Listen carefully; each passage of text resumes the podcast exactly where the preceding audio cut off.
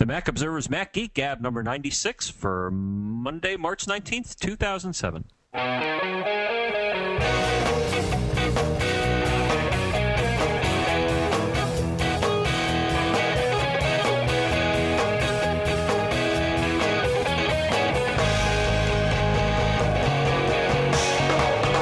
Greetings, folks, and welcome to the Mac Observer's Mac Geek Gab. I just wanted to listen to that fade a little bit. So Yeah, I was going to say that, that that's the alternate intro, right? That's the normal one, actually. It's been a couple of What? shows since we've done the normal one. Since we, yeah. Uh, I'm Dave Hamilton, and uh, he's John Braun, and you are our beloved listener and group, Beloved. and group thereof. How are you today, John? I don't like ice. No. Well, yeah. There's way too much of it surrounding my house. yeah, we've got some here. We got nice snow this weekend, though, eight inches, which is nice to see. So, ah, The only thing I found very interesting was that when I walked outside to survey the damage, it was a little snow and then a, a night of you know sleet and ice and all that. I could walk on the snow. oh, It was quite disturbing actually because I expected to break through and I didn't because there was so much frickin' ice. Note I said frickin', so we keep that clean tag. that's right. But anyways, All right, so but tip- it's just oh, amazing. ahead. so it, it's going away. That's I good. hope, but more You may hope. come. Yeah, moral. But anyways, You know that. we got a lot It's of stuff out. here. So We let's, do. uh, enough about the weather. We have uh, airport. Uh, quite. We got few, quite a few questions about airports, so we've put a little section together on that. We have uh, a little bit to talk about in regards to the whole network thing that we sort of stumbled into during the last show, and then uh, quite a few miscellaneous uh, things that uh, that you folks came up with. So we'll start with uh, with Todd. Hey guys, Todd in Big Lake here. Uh, here's my situation. I would like to use my shared library on my iBook and see that on my computer that is also on the network, my other computer. I have an iBook, and here's my here's my setup. I have a wired router, a Linksys wired router, connected to two computers, which can see each other's libraries for sharing, and um, out of that router also I have that wired to a Airport Express with AirTunes and I'm using my iBook to uh, to connect to that to send tunes to the stereo.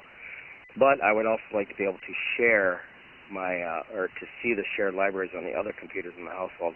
And for some reason I can't on the iBook see the other shared libraries and I was just listening to your last show, and I think that it may have something to do with DHCP.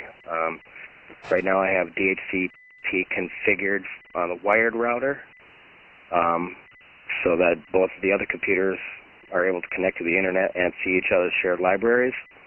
But the iBook, which is connecting through the airport to the uh, wired router, uh, is unable to see the uh, shared libraries, and I'm wondering if since I have I, I probably have DHCP uh, um, on in Airport Admin, and that is causing trouble since there's two DHCP setups there. I'm not sure. Yeah. Okay. So uh, you're absolutely right, Todd. That is exactly the problem. The in a nutshell, you've created a network off of a network. You've got your, in addition to the two computers that are connected wired, getting an IP address from your uh, Linksys wired router. Your Airport Extreme base station is also getting an address from the wired router, which it should. It then, in turn, if it's set up by default, which it sounds like it is, it is distributing, creating its own set of DHCP addresses, uh, another whole network um, that it's now kind of broken off from your your Linksys network, and anybody that connects wirelessly to the Airport Extreme is getting one of those addresses, which is then being routed through that one shared address from the Linksys and or yeah from the Linksys and then to the Linksys, and off it goes. So in a nutshell, you need to disable DHCP on the uh, Airport Extreme and just let the Linksys router do all DHCP. Is that right, John? Yeah, I think the screen is. Um, uh, I think it, it, you may have mentioned distribute IP addresses. You want to be careful about who's doing that. Yeah, so that right. You go into airport admin, go to the network tab, and disable the distribute IP addresses checkbox. That'll turn a whole bunch of other things off on that screen, and that's exactly it. Yep. Mm-hmm. Yeah. So, uh, want to mention a few things about Okay. uh, about that. Number one on the firewall. Now, I noticed just to make absolutely sure if you can't see things, I see two entries in the firewall entry, which is, uh, I believe, in the uh, sharing um, pane here. Mhm. And there's iTunes music sharing and iPhoto Bonjour sharing. Now, I'm not sure. Uh, right now, I probably have them both off. I don't know if turning them on in the app turns them on the firewall. I would hope they do. Mm. But I see explicit entries here, so. Okay. Yeah. Yeah. Just that- want to mention a place to check if you can't see things. Who who- knows if somebody may change things? So look in that section, and if, if they're not checked on on the firewall, that that could be another thing. And, yeah, and that uh, would be I think- in the it, on the uh, host computers. So on the ones whose libraries you are trying to connect to. Right. Yeah. right. And when we're talking sharing, I think we're talking specifically uh, sharing either uh, iTunes or also uh, iPhoto.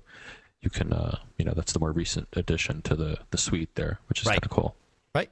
Um, and, and the reason you can't see them is because iTunes and iPhoto will only look for libraries of computers on the same subnet as you. So essentially on the same home network as you. Because you've created a second network there, it's only looking for shared libraries of other computers that are on the, the airport network. If you turn off IP address distribution from the airport router, then it will see it will just simply you're, you're essentially turning your airport extreme into a bridge at that point. Okay. Okay, and and so in that case. yeah, so it'll all be on the same network, and then all three of them can see each other because it's it's going to be seen. They can see each other now, but iTunes especially will not let you connect to libraries that are not on your subnet, and that's to keep the whole RIAA happy. And you know, Yes. don't get me started. Though you may fondly remember that I think one of the I fondly remember versions- nothing about the RIAA. Oh no no no! Oh. I meant iTunes. Oh, that yes. an early version, That's they right. kind of overlooked the fact that sharing outside of your subnet may indicate a certain type of activity. That's like right. Yep. Sharing over the internet, That's right. and then they clamped down on that. Which, uh, eh, hey, Yeah. well, it, I mean, that's part of it, it. As has since been revealed, uh, in, in, in specifically in Steve Jobs' open letter to the, the industry at large, that's part of their agreement with the with the labels. As soon as there's any way for people to circumvent FairPlay, um, the, the Apple has an, you know a certain number of days in which they have to fix that problem. And so, as soon as that was made public, Apple then need to re- release a new version of iTunes, et cetera, et cetera. So. am I? one would think that time and effort could be spent on something more productive, but uh, that's just me. It's all money. Okay, moving Don't right. Just follow the dollars. That's all it takes. Hey, Dave and John, this is Philip from the What Ails Thee podcast here Hey. in Minneapolis. During last week's show, Chris from Wisconsin called in with a problem regarding his airport router. He said that his internet connection would periodically slow down and that the only fix he found was rebooting the airport itself.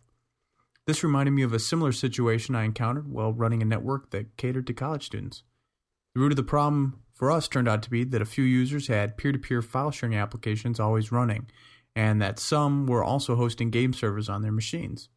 These apps, as it turns out, were consuming significant amounts of bandwidth and slowing things down for everyone else on the network.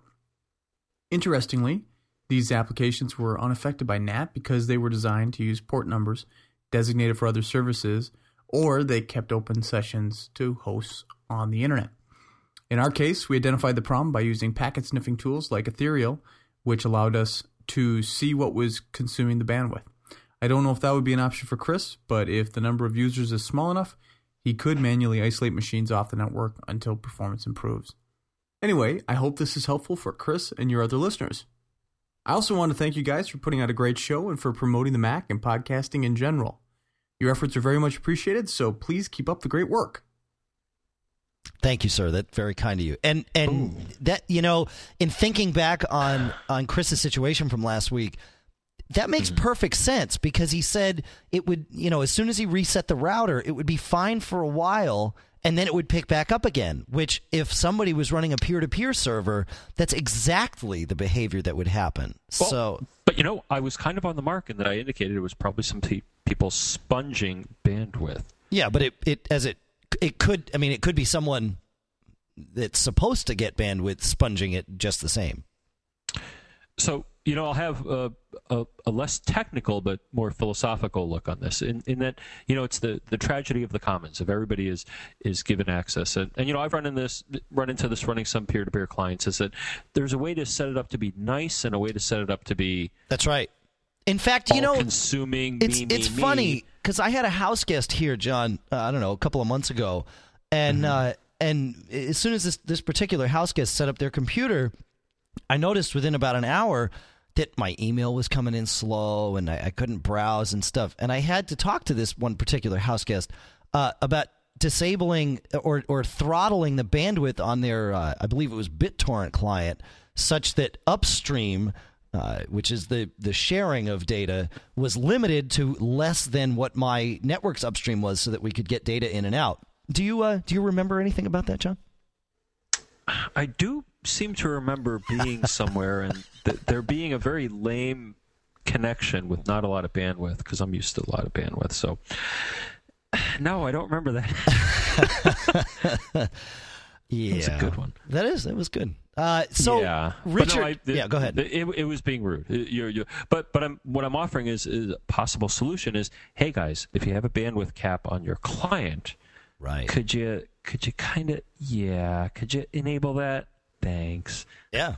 no, and I do it here. It, it, if I'm doing anything like that, any major uploads or, or you know any sort of BitTorrent type activity, figure out what your upstream bandwidth is, and you'll either know that from your cable company. Like here, I've got what eight, well, eight to nineteen megabits down, depending on the burstableness of it, and uh, and uh, 768k up so I always set my at most set my upstream bandwidth on anything like that to, you know, about 600k or, or 60 kilobytes as a, or kilobits as opposed to uh, uh right no 600 kilobits versus 60 kilobytes, and uh, and then that way it it leaves some headroom there. What makes things slow, like web surfing and and checking email, is you need to send a request out in order to get data back, right, from the web server or the mm-hmm. email server or whatever. And if it takes, if that request going out has to be mixed in with packets that are completely soaking the outstream, the upstream bandwidth, then it's going to take a while. Even though the downstream is unused or, or you know, only partially used, that because the mm-hmm. upstream is soaked, it it slows everything down. So just throttling that back, even giving it, you know, if you've got 768, leave 100k open and that's way more than enough to to get that turnaround happening. So there you go. Yeah, but you see, my problem is uh, I'm, I'm, being a bit slow because at home I'm the only one here, so I don't care, and at work I don't care either because I'm vying for bandwidth among all my coworkers. Right, and, right. You know, I mean, it's just it, it's show no mercy. I mean. Well, even at home for me, even if I'm the only one using the network, I'll I'll still yeah. cap it so that my email and web browsing is totally unaffected. Mm-hmm. So there you go. Um, okay. Richard wrote in uh, and and asked uh, the the following question. I recently moved, and for some reason, a portion of my house is not getting any wireless signal. I can pull wires through the walls, but that seems so old. Some that seems so old fashioned. I'm using a Linksys WRT54G version 2 router, and I was wondering if I could add an Airport Express for that area. I think you covered some of this in a past networking podcast, but I'm still unsure of the suggested setup. All right. Uh, so we're talking about expanding wireless range, and really, there's no perfect solution here. Uh, well, the perfect solution would be run one cable, right? And and snake a wire from where your existing router is to some other corner of your house and put another base station over there, set up much in the same way we just talked about with Todd's setup, where there's a, um, you know, where you're just passing uh, things through and you're not distributing IP addresses in both places. Mm-hmm. If you can't do that, though, there are ways, and uh, I'll let you start talking about them, John. Yeah. So I want to back up what you were saying before is that wireless, um, you know, where you can do such is uh, you can try it, but sometimes things get very weird, especially I, I, just mentioned this because for the last several days or, or several weeks I've been working with uh, RFID at certain frequencies and just watching all the fascinating things that radio waves do. So, uh, excuse me, if you can get a wire going at all, do it. But if you can't, um, there is something called WDS, which is a, a way that wireless stations can extend themselves. I think is it wireless distribution system. I believe that's correct. Yeah Okay, so it's a it's a protocol between wireless base stations where it it essentially takes one base station and makes it look like an extension of another. Whereas if somebody tries to connect to the network, they really don't know the difference. Um, on the airport, in the airport utility, it, you can do this. One part of it is if you go to the Internet tab, there will be a selection for how you would like to connect to the Internet. And, you know, of course, that uh, device has an Ethernet port, so you can choose that. But there's an airport WDS session, uh, section. And what you have to specify in there, and this is where it's kind of a, a two way thing, is you have to specify the MAC address of the WDS host. Right. Now, the WDS host can be another device. And actually, in my case, and I think in your case, Dave, is that Apple was a bit lagging in offering WDS, I'm going to call it server functionality, where it was a device that you could connect to to offer WDS services. And at least for me, that was one reason that I got a Linksys instead of the Apple product. Of course, now the Apple product offers that. So right. right. keep in mind that it's a it's a you know, uh, both devices have to support WDS, both the base station and the extension. Um, if they do, and you know the MAC addresses, um, make sure it's the wireless MAC address. I remember running into this when you're configuring them. Is that sometimes these devices have multiple MAC addresses, and sure. uh, be careful which one you take because one way I to... remember scratching my head for a while with, with, when I was experimenting with this the first time, saying, "Why am I not connecting? I'm connecting to the MAC address," and then I realized the device may have three MAC addresses depending on which interface you're talking, wireless or wired or, or maybe some other. Right. You were saying? Uh, what I was going to say is one way to simply find the the MAC address of the wireless portion is to connect to it with your Mac and go into the Internet Connect app, and it'll tell you right in there what the MAC address of the base station is. But don't confuse Excellent. it for the MAC address of your of your Mac. Uh, but you know, if you look if you look in that in that uh, connection tab there, it'll show you. Yeah, okay, this is the address of the airport station that I'm connected to. Just write that down and copy Right. it over, and you're good to go. Yeah. Yeah, if you're broadcasting, that's one thing I noticed. Sometimes that does introduce some difficulties, and I think we're getting into a question about that uh, shortly. So maybe we'll talk about it more then. Are we? I don't think so. Uh, No, I don't think so. I think I think this is the one. yeah. So yeah. So I mean, WDS can then relay that that around, and it can work. But an airport extreme is a little extreme, if you will, for uh, for doing this. Linksys has its wireless range expander thing, and and various other companies make them as well, where all you do is plug in this uh, this device. Most of them, I know the Linksys one that that I've used uh, just plugs into an outlet and sits there. It, it just kind of hides at the outlet. And it's got a little antenna on it, and it will essentially, it via WDS, uh, act as a repeater for your wireless network. And the, I know I've heard a lot of people say that all devices need to support it. Uh, That's not been my experience. I've been able to do WDS with uh, access points that are set up by someone else without WDS configured, and it works just fine because the the the, the yeah the the and I've done it with my airport base station. I've done it with these Linksys range extenders. Um, it- you just plug it in and tell it, yeah, okay, look, there's the the client, and uh, or there's the host rather, and and then distribute it from here. Experience wise, though, it it it hasn't been the end all be all. I know I, I always refer to the time that I was in a hotel room and was able to relay the signal back from where I could get it in the bathroom by the door back to the desk at the back of the hotel room. But again, that added about ten feet maybe to the range of the uh, of the of the signal. That's about all I've ever found with any of these things. I haven't seen something where you know you, you plug this in and bam you know all of a sudden you've got you know an extra 50 feet of range or something I, it just it just Wow. hasn't been my experience so there you go uh, so um, you, run, now, a, run a cable peeve- yeah, or a pet peeve, but but WDS, you know, eh, yeah, Oh, it's great. uh, so um, Ma- uh, you mentioned before Mac. Now, Mhm. pet peeve of mine, Yeah. especially when dealing with some old school IT folks, is that MAC, all caps, is media access control. It's the hardware address of a network adapter. It is not the Macintosh computer. that's right And I see this. Uh, I don't know why it happens. It just again pet peeve, silly little thing, but it's like M capital all caps is not a Mac computer. Well, it's it hap- eh, it happens so often. Well, we'll pretend it is. I don't know. yeah. Are you with me So it here? oh yeah, I, Am I am. I've I've seen it before too. It just it's like you said, it's one of those things where you get you get a lot of Windows weenies, and I and I say that with with a lot of love. Weenies. Uh, it- I you know we just, love the weenies. yeah, it's I you know I've I've acted as one before, but never never to that extent. So there you go. Our sponsor for this show is Audible, available at audible.com. Uh, but if you click through the link here on our show notes page, there is you get a free audiobook if you sign up and you get a 2-week free trial of their gold product.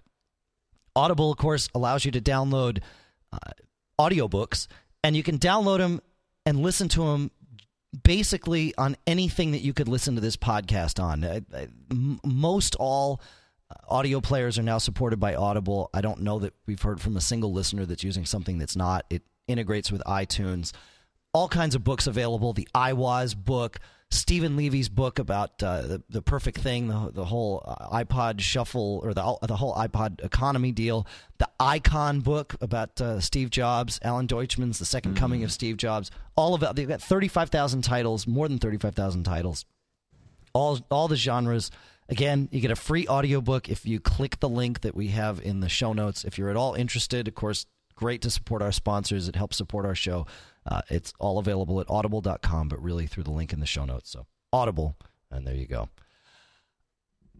We have uh, we we stumbled into a networking area on our last show, and there are a couple of things that we need to make clear, and a couple of things that we need to correct. So we will start uh, by talking about the DHCP concept, if you will.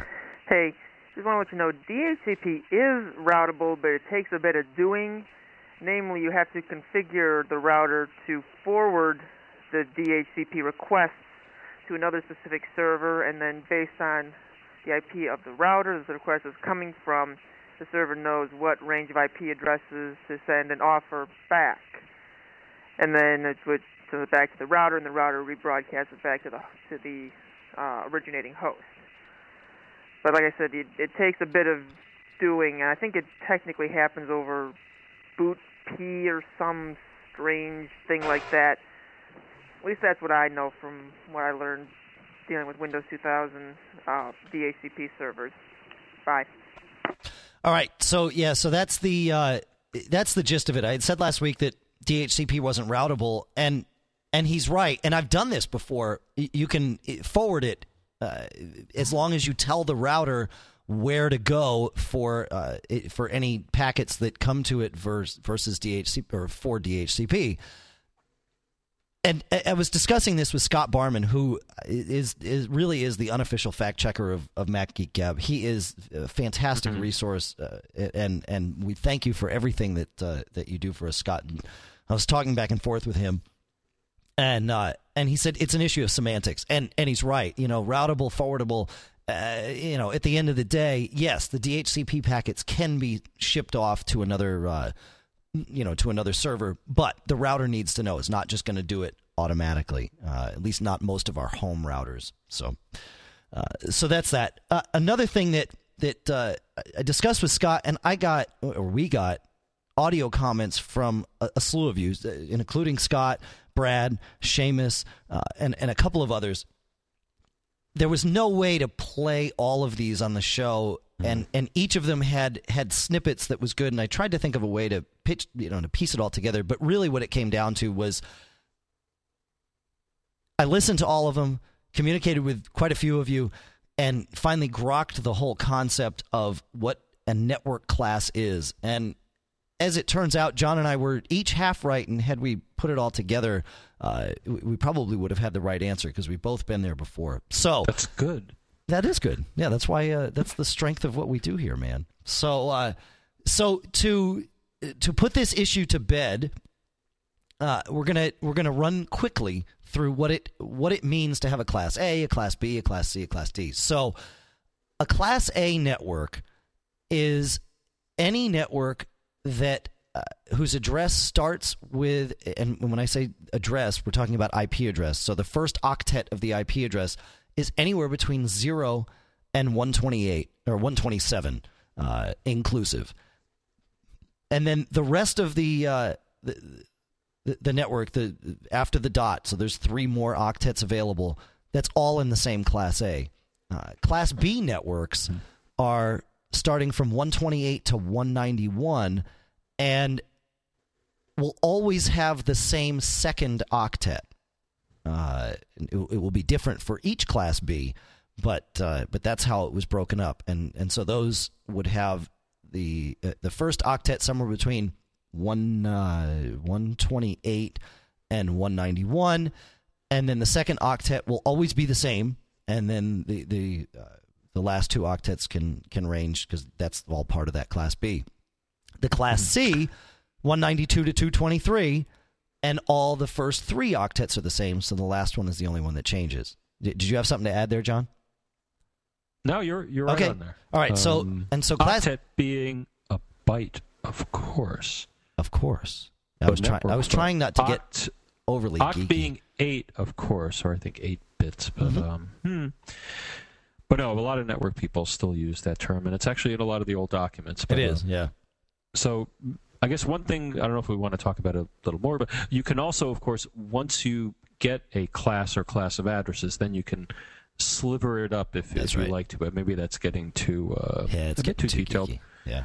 So we're going to back up and uh, please continue on the path of classes. Okay. You've the Okay, end of that so- path. Yeah, so class D then starts at 224 Oh. and goes to 239 and class E, which is really mostly unused, goes from 240 to 255. Class thought that was D, evil. that's right. E.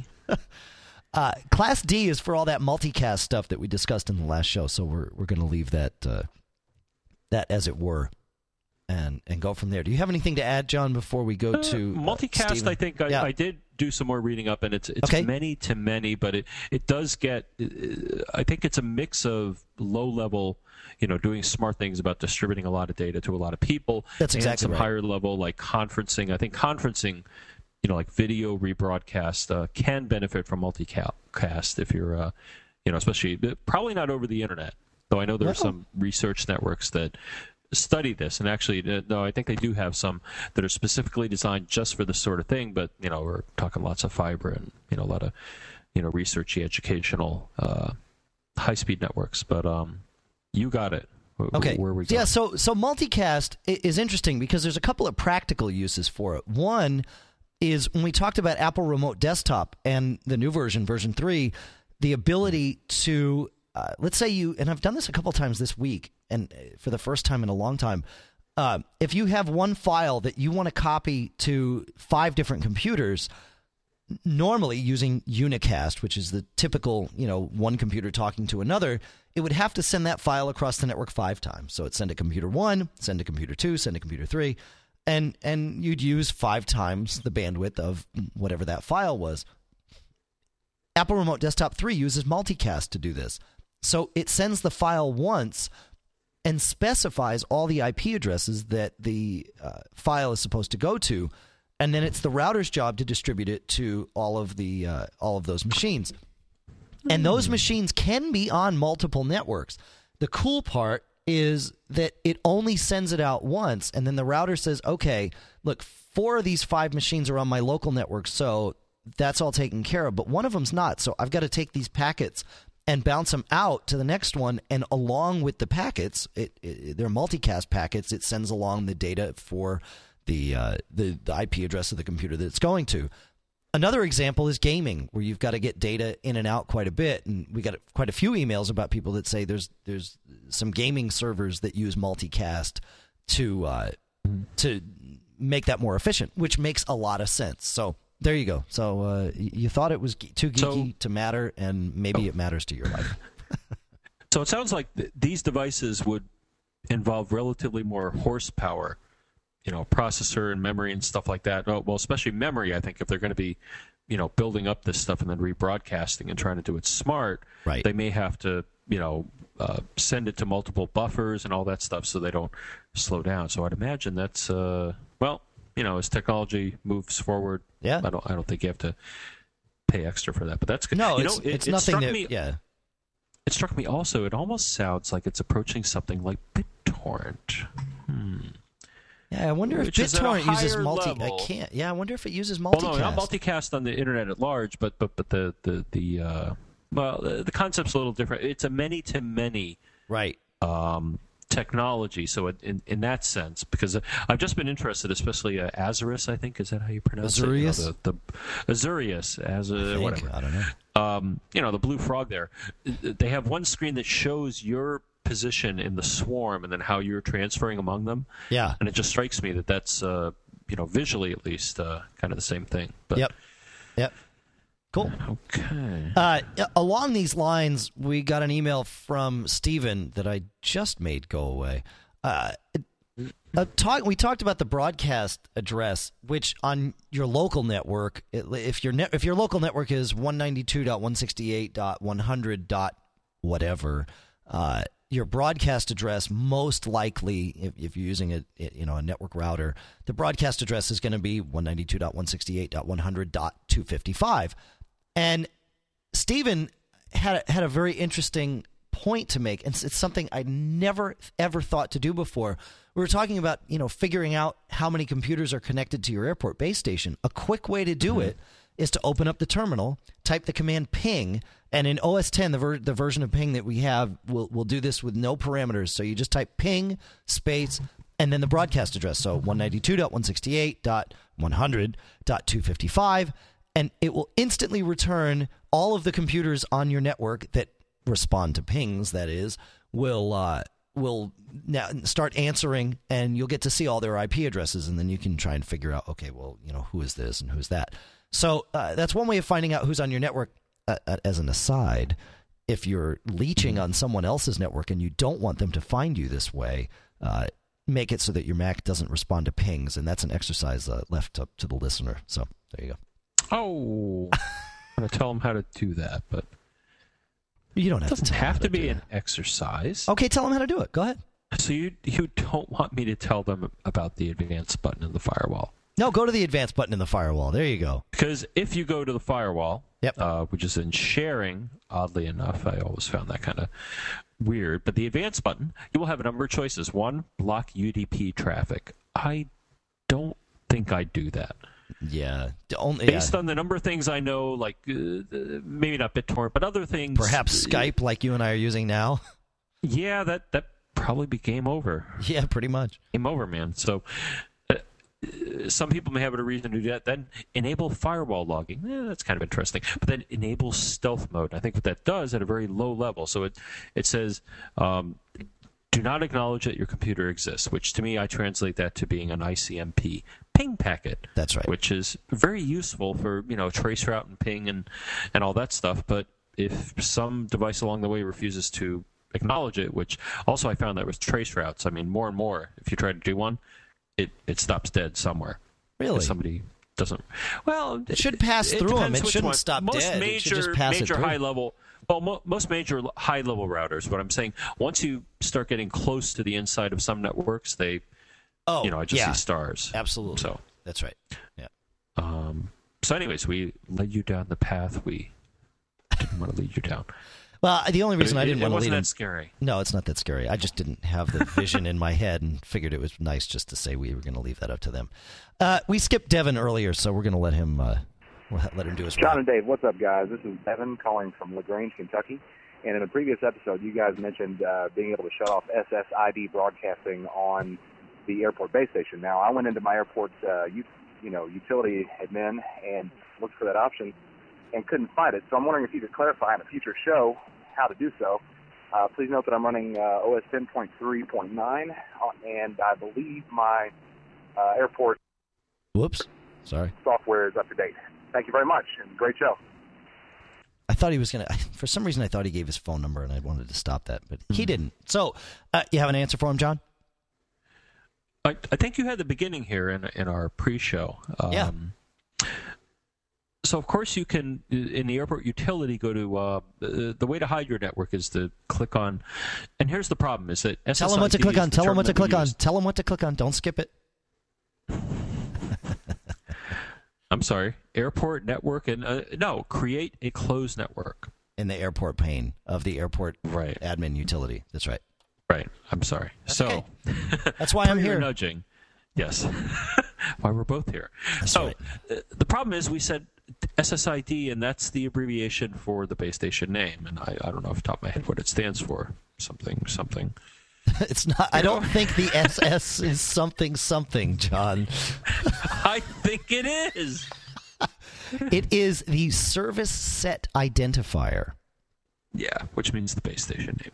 Now the problem here is that so you can say create a closed network, which which says do not beacon or broadcast the name of the base station on a regular basis. Which, if you're using pretty much any Wi-Fi enabled computer, that's what you see when you click on whatever utility, depending on the machine. uh, That's where you'll see the list of base stations. If you don't broadcast the ID, then you won't immediately be seen. But here are some caveats, and I found a very nice article at oh, the name of the site is Wi-Fi Planet, and we will link to this. But basically, um, the thing is, is that you can kind of prod the uh, base station to release the SSID, which What? is broadcast in the clear. So even though, uh, so I would say the safest installation is where you don't broad, where you choose close the network or don't broadcast SSID, and nothing happens on the network. The problem is when there start to be transactions where people are authenticating to the base station, that's a chance for somebody to sniff the traffic and see the name which is broadcast in the clear, at least based on the information I see here, which um, I've seen some of these programs in action, so I would say for the most part it's it's accurate. Is that you know it's kind of a silly slip in the protocol. Okay, you don't broadcast, but if there's an authentication operation occurring, that's in a, in one of the data packets because they have to know this sort of thing. Um, the key is is that so what you either do is you kind of hang out, you wait for somebody to reassociate, or there are actually utilities where you get on a base station at some level and you can kick somebody off. Of course, if you kick them off, their software is probably set to re-authenticate, and they will rebroadcast the SSID of the network they're reconnecting to. We so SSID, I would say, you know, I mean, nothing protects you totally. It keeps the amateurs away. Right. Right. But not Like- people like Scott Barman. And I and I know Scott's having a chuckle right now. Oh yeah, he he he. Um, I've. There yeah. I, I I don't know if I take as as much joy in doing some of the things he does. oh, I, I wasn't supposed to talk about that. I don't- No, I don't he's think so. a. Yeah, he's a. The, I think a hacker in the truest sense. Would you- Absolutely. Would you, agree? Oh yeah, absolutely. No, it's great. Uh, all right, uh, moving on to the miscellaneous stuff. Uh, Richard wrote in, and uh, oh no, we already did Richard. you know, we have Richard. We have I threw Ro- you off because the. Uh, yeah, we kind of. Yeah, you jumped around. Well, we have Richard and we have Roger, and we already talked about Richard. So Roger writes. I have a large collection of vinyl records, and I am too cheap to purchase the same music in digital. Nor should you have to, Roger. Can you recommend a device which will What? connect my turntable to my Intel Mac and allow me to import the songs into iTunes? Okay, so uh, there's there's a couple of couple of things to talk about here. First of all, let let's take the turntable out of the equation for the What's moment. an It's the, it's that old big round thing that people used to use to to clean this. Uh, never mind. Um, oh, a CD. no, no, no, no, no, no, no, oh. no. The big round thing, the hole in the middle for the seeds. No, never mind. Um, Just kidding. Go. yeah. So if you take let's let's let's talk about if you have a tape collection because it, it, it and then we'll go to LP because it's one more layer here. So let's say you've got a tape collection and you want to digitize some of this stuff. Most Macs have an audio in uh, port, okay, stereo port. So as long as your Mac has that, then you can proceed to step two. If it doesn't, you need to get something like a Griffin iMic with, and there's other devices like it uh, that'll allow you to digitize audio into your Mac. Now, if you're a purist, you may want to get something like a Griffin iMic anyway, because your Mac's digital to analog, analog to digital converters are fairly noisy because they're inside the computer, and so they've got all this other electrical noise that they're com- that, that they've got to deal with. An iMic is external to your computer and is isolated from some of that noise. So there you go. So Now- what? Go ahead. I, I just want to clarify is that the, now we're talking we're starting to talk a couple of different levels of input. I just want to want to clarify that. So the iMic and I got that at one point. Now the Macs I believe are pretty much line level, right?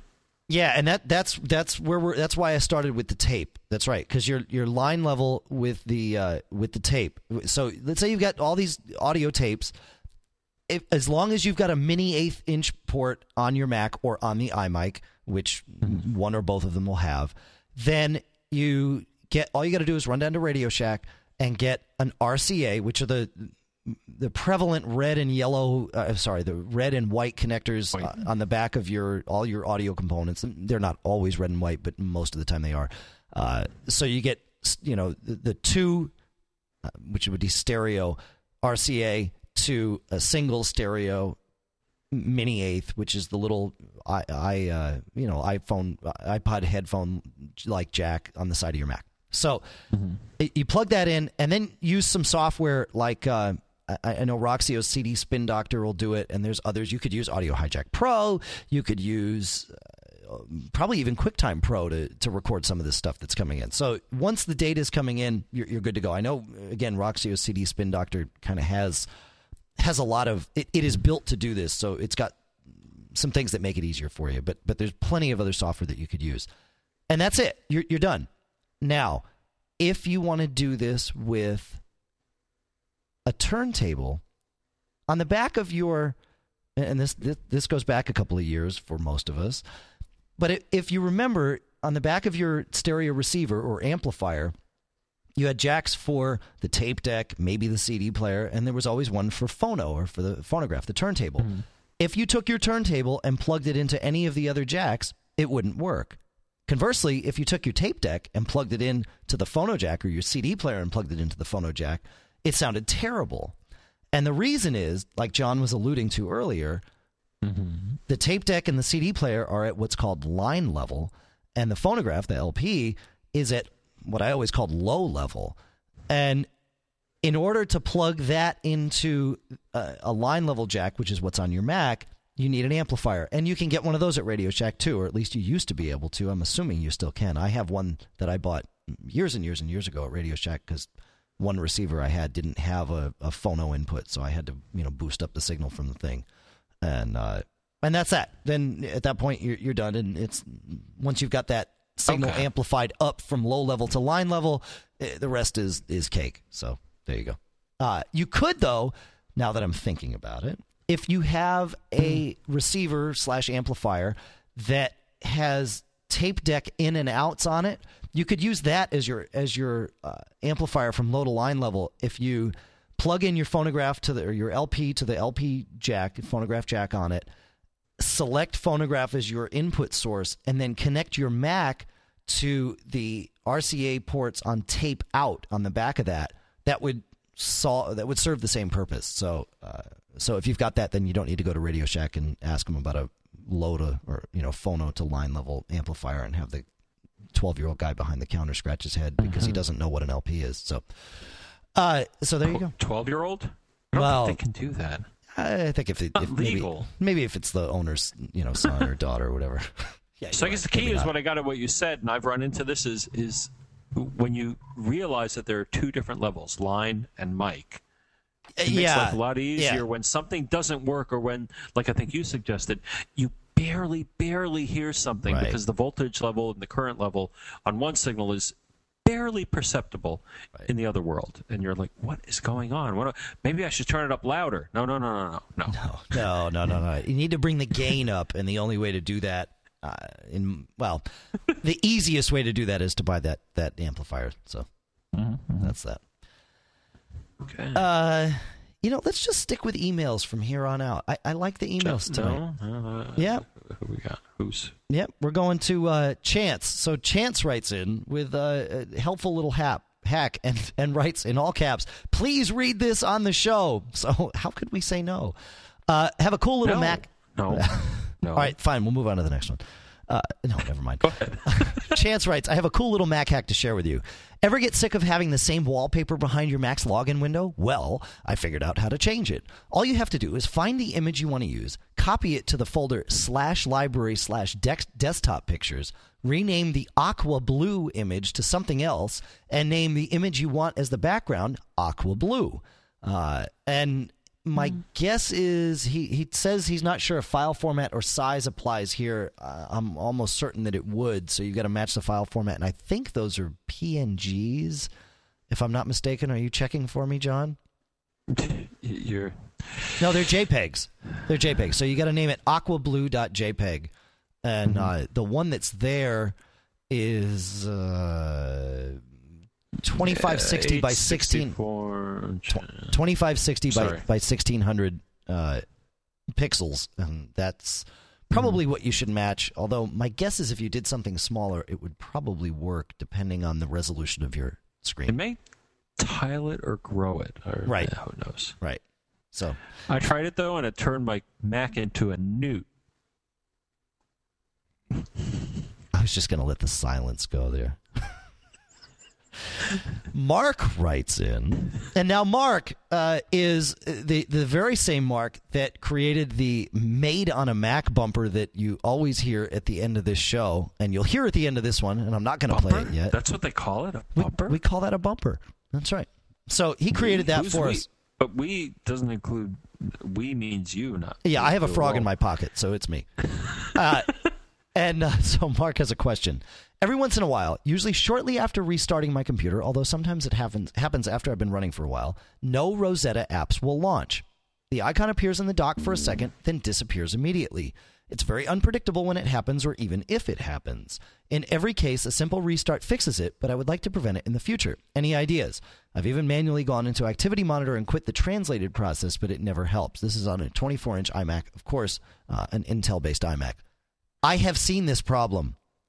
I don't know of a solution, so this is perhaps a. Uh, it's not really a geek challenge, but if anybody has an answer, and he's right, a restart will fix it, but I've also found that quitting all of my apps also fixes it. So I'm wondering, it's got to be related to memory management in some way. Now I know OS 10 isn't susceptible to the whole memory fragmentation thing that we had in OS 9, uh, but it seems like something out there is uh, is causing this issue. So, uh, so I had at least one recent uh, switcher coworker mention the same thing, and and it was I think uh, apps uh, CS2 would use Rosetta. Okay. right? Adobe Creative Suite, right? yeah, I, yeah, I see it with Office, but They're I, not I native imagine, yet. yeah. And what shocks me is that normally, at least on, on the PowerPC Macs, which I all of mine, I I'm, don't have an Intel one, but when something crashes even violently, it usually brings up a dialog saying, "Whoops." You Right. know, you want me to report this to Apple? So I'm I'm kind of concerned that maybe the Intel side or the Rosetta side doesn't have the error catching to. I mean, was that? Well, it sounds like that's what happens. You Yeah. launch and it's like, whoop, I'm done. You you get Yeah, no some- error, no nothing, no something happens. that anything went Yeah. wrong, right? Yeah, yeah, and it's but Which you know, remember Rosetta. to me. Yeah, Rosetta is a translated environment, and Oh, sure, sure. and so every application in Rosetta talks to others. Isn't that right? Isn't that how that worked? Um, I'm pretty sure. I don't think it launches a, a, a new translator for each one. I think it's sort of a, a whole Hmm. shared environment in and of itself, in a in a way, kind of thing. Uh, but anyway, it, it- we obviously don't have the answer. We've seen this. We've seen a couple of ways of, of working around it. But if anyone out there has a little more detail about it, uh, I know there are some uh, geeks that listen to this show. There, there's of course a lot of you that, that are that are on the path to being geeks, and, and that's really what the show's for. But but there are plenty of you that are already here, and we always appreciate your advice Up- because that's how Up and coming geeks. Well, there's the, the yeah there's there's Now- right most of Now, the I listeners. wonder also. Go ahead. Go ahead. No, it's fine. I said my piece. Oh, the band. The band. Hey, band. Yeah. So uh, we look forward to an answer on that. 206 666 Geek is the number to dial and uh, leave us a voicemail there. You can Skype it to Mac Geek Gab. Uh, you can email it to macgeekgab at macobserver.com. And uh, I think John's always on the lookout for smoke signals, so, you know, goes there. What? Huh? What are you talking about? Huh? I was going to mention, yeah, R- Rosetta. I'm curious if the recent updates, because I've noticed a lot of the recent updates uh, to macOS, Yeah. at least on the Intel side, from what my Intel friends tell me, or uh, you know, MacBook friends, is that they're larger. So I think, uh, and at least in, in one recent update, I think uh, you know about this, Dave. They really replaced a lot of Rosetta. So I'm wondering if there's a little lurking bug or a new bug. So Could I'd be. curious if if uh, people who are running OS 10 and Rosetta, did you notice this happening after you did an update? Sometimes it happens. Yeah. I, I still rush to download an update as soon as I see it, though. I'm I'm stupid that way, but Yeah. Well, it's I always just chalk it up to our job because we have to do it. By the way, speaking of updates, of course, 10.4.9 came out in the last Oh, uh, yeah. the last couple of days here. So uh, I I downloaded it within you know about 10 minutes of it coming out. Seems to be working great for me. I Mm-hmm. Don't really notice. Oh, dot max syncing is faster uh, for me Oh, without heard you. question. Without you. question, it's faster. It's not great, but it's much better than it was. So that's that. I'm curious. You know, I always hear, and, and I'll just, uh, but a lot of times after a OS update, they'll say, my system's faster. Oh, it's like, yeah. well, You that's you rebooted. restarted. That's right. Cleans out a lot of the cruft. That's right. That's right. Who knows? Uh, what else? Next week we are uh, back to your questions here. We've got nothing out of the ordinary plan. We've got plenty of questions in the queue, but please send your questions in again. It's 206 666 Geek. CacheFly hosting is where you've downloaded the show. The podcast marketplace includes the 6i isolator earphones from Etymotic, A5 desktop speakers from Audio Engine, Yojimbo from Barebone Software, and Audible with your free download from the link. So there you go. Uh, wow, what happened here? Where are we? Yeah. I, I usually have things all organized here, and now I'm, it's going to start playing things out of order, so I just got to do it this way. I'm a mess. What can I say? It's that 1049 update. Screwed me all up. Curse you, Apple. Hey, uh, Hey, I got something to say to that guy who's uh, playing guitar here. yeah? Uh, congratulations. Welcome to Peter Towers. Don't get caught. Made on